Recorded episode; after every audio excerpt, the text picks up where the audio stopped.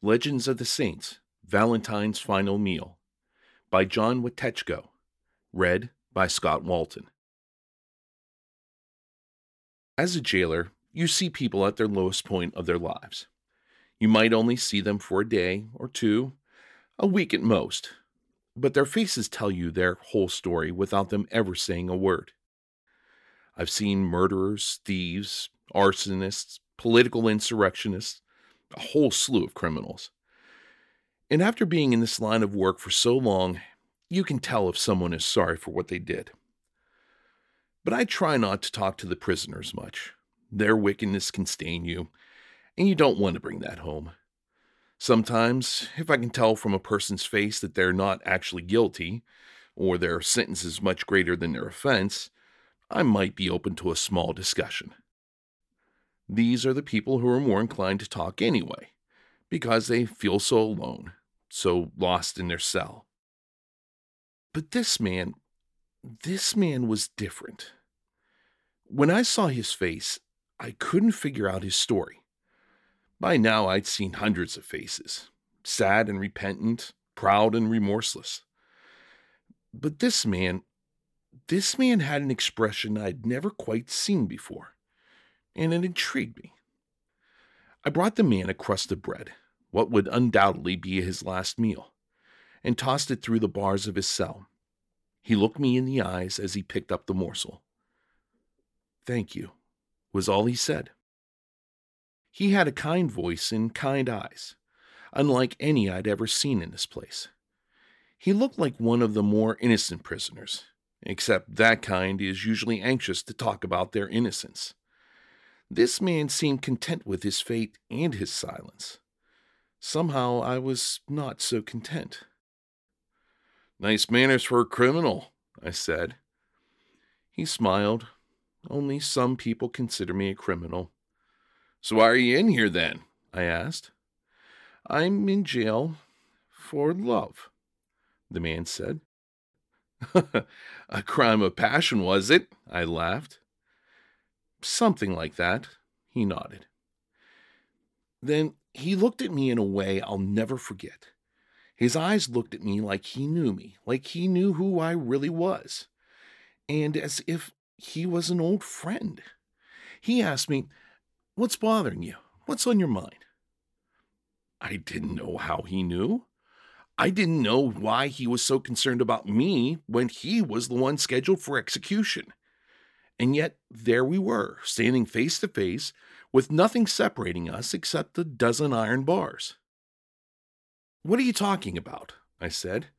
I don't know why I didn't just answer him. I knew exactly what was bothering me, but I couldn't bear to be exposed like that. The man continued speaking. You're hurt and scared, and you feel alone. I understand. I'm worried about my daughter, I finally said. She's been blind since infancy, and her mother died during childbirth. So she's my only family, and I fear for her constantly. I didn't know why I was telling him these intimate details about my life. I'd never shared this with anybody. But there was a familiarity about this man and a warmth that encouraged me to open up.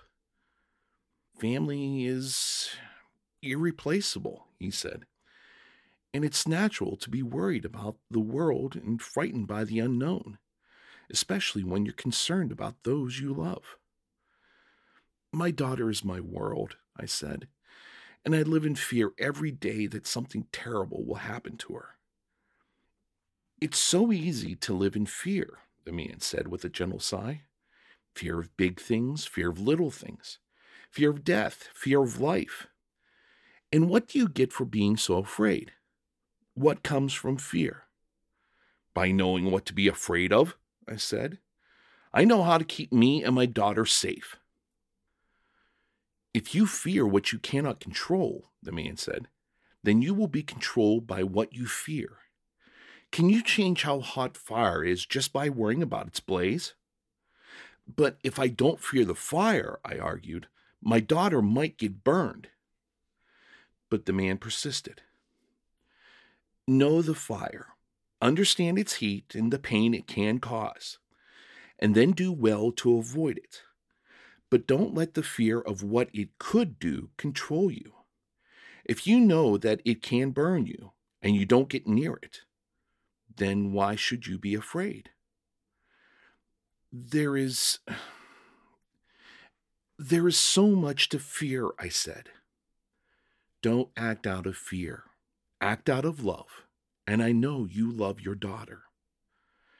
He smiled at me with a tender face that looked like he truly cared. And through the cold iron bars, he extended his arm and put a hand on my shoulder. Truly, this prisoner was unlike any I had met before.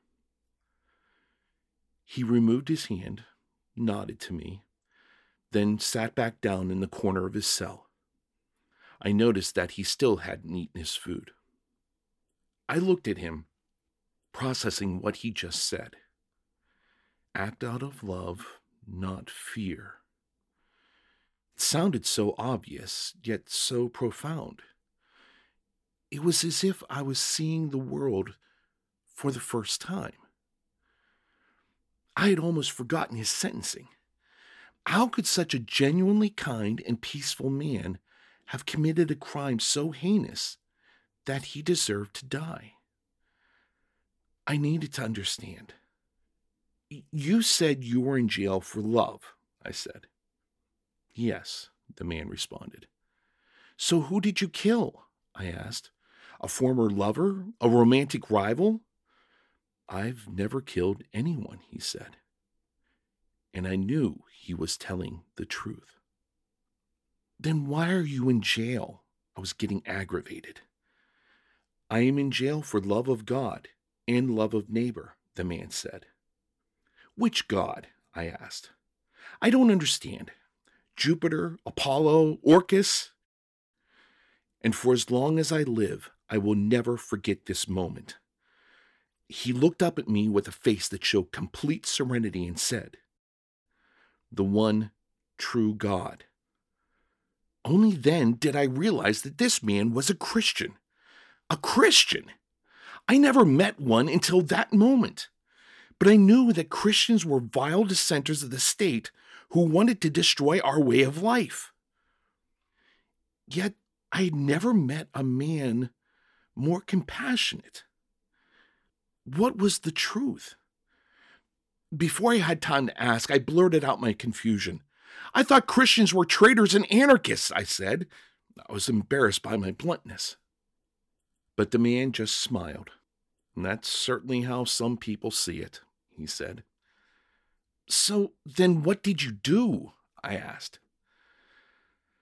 I had a conversation with Emperor Claudius. Wait, I said. I heard people talking about some Christian who tried to convert Claudius. Uh, was that you? Of that, I am guilty, the man said. But why would you do something like that? I prodded. For love of God, he responded. For love of God. I couldn't comprehend that. I didn't understand why someone would accept imprisonment and death for any god. But then I remembered something else the man said. You also said you were in jail for love of neighbor, I continued. Who is your neighbor? Everyone, he said with a smile. And not just those who believe what I believe, all God's children pagans, Christians, the emperor, and you. How did that land you in jail? Uh, I was so confused. The man laughed slightly. I secretly perform Christian weddings which are considered illegal. Why? Why would you do all this? I was almost in tears. This foolish man was giving up his life for a foolish reason. You didn't have to perform those weddings. You didn't have to talk to the emperor about your God if you were going to be executed for your faith, then why didn't you just hide it? If you just concealed your faith, you wouldn't have one foot in the grave. But then, in the calmest voice I had ever heard, the man declared, I do not fear death, for God has already beaten death. Was this Christianity, I thought? Peace, patience, kindness, trust, faith? A life led by love and not by fear? I, I, I stumbled. I, I want to learn. I want to become a Christian. Can you teach me? I don't have much time, the man said, but I will teach you a prayer. Before he could get any further, however, the head warden came in. Cassius, he screamed at me, get away from that crook's cell. He's next on the chopping block. I didn't want to go, but the man gave me a smile and nodded. He knew, as I did, that this was just the beginning of my faith journey. I smiled and nodded in return. And as soon as work was over, I ran home to see my daughter. I didn't go to his execution. I couldn't bring myself to see that man killed. But I heard that they tried to beat him to death with stones and clubs, but it didn't work. Must have been that powerful god of his. Eventually, they beheaded him outside the Flaminian gates. About a week later, I was preparing his former cell for a new prisoner. As I was inspecting it, I noticed something etched into the wall. It started, Our Father in heaven, hallowed be thy name. It, it, was the prayer, the prayer that the man was going to teach me. In his final moments, he was thinking not of himself, but of a stranger who became a friend. I read the prayer quickly, committing it to memory, and when I reached the end, following the word Amen, there was a short inscription that read, From your Valentine.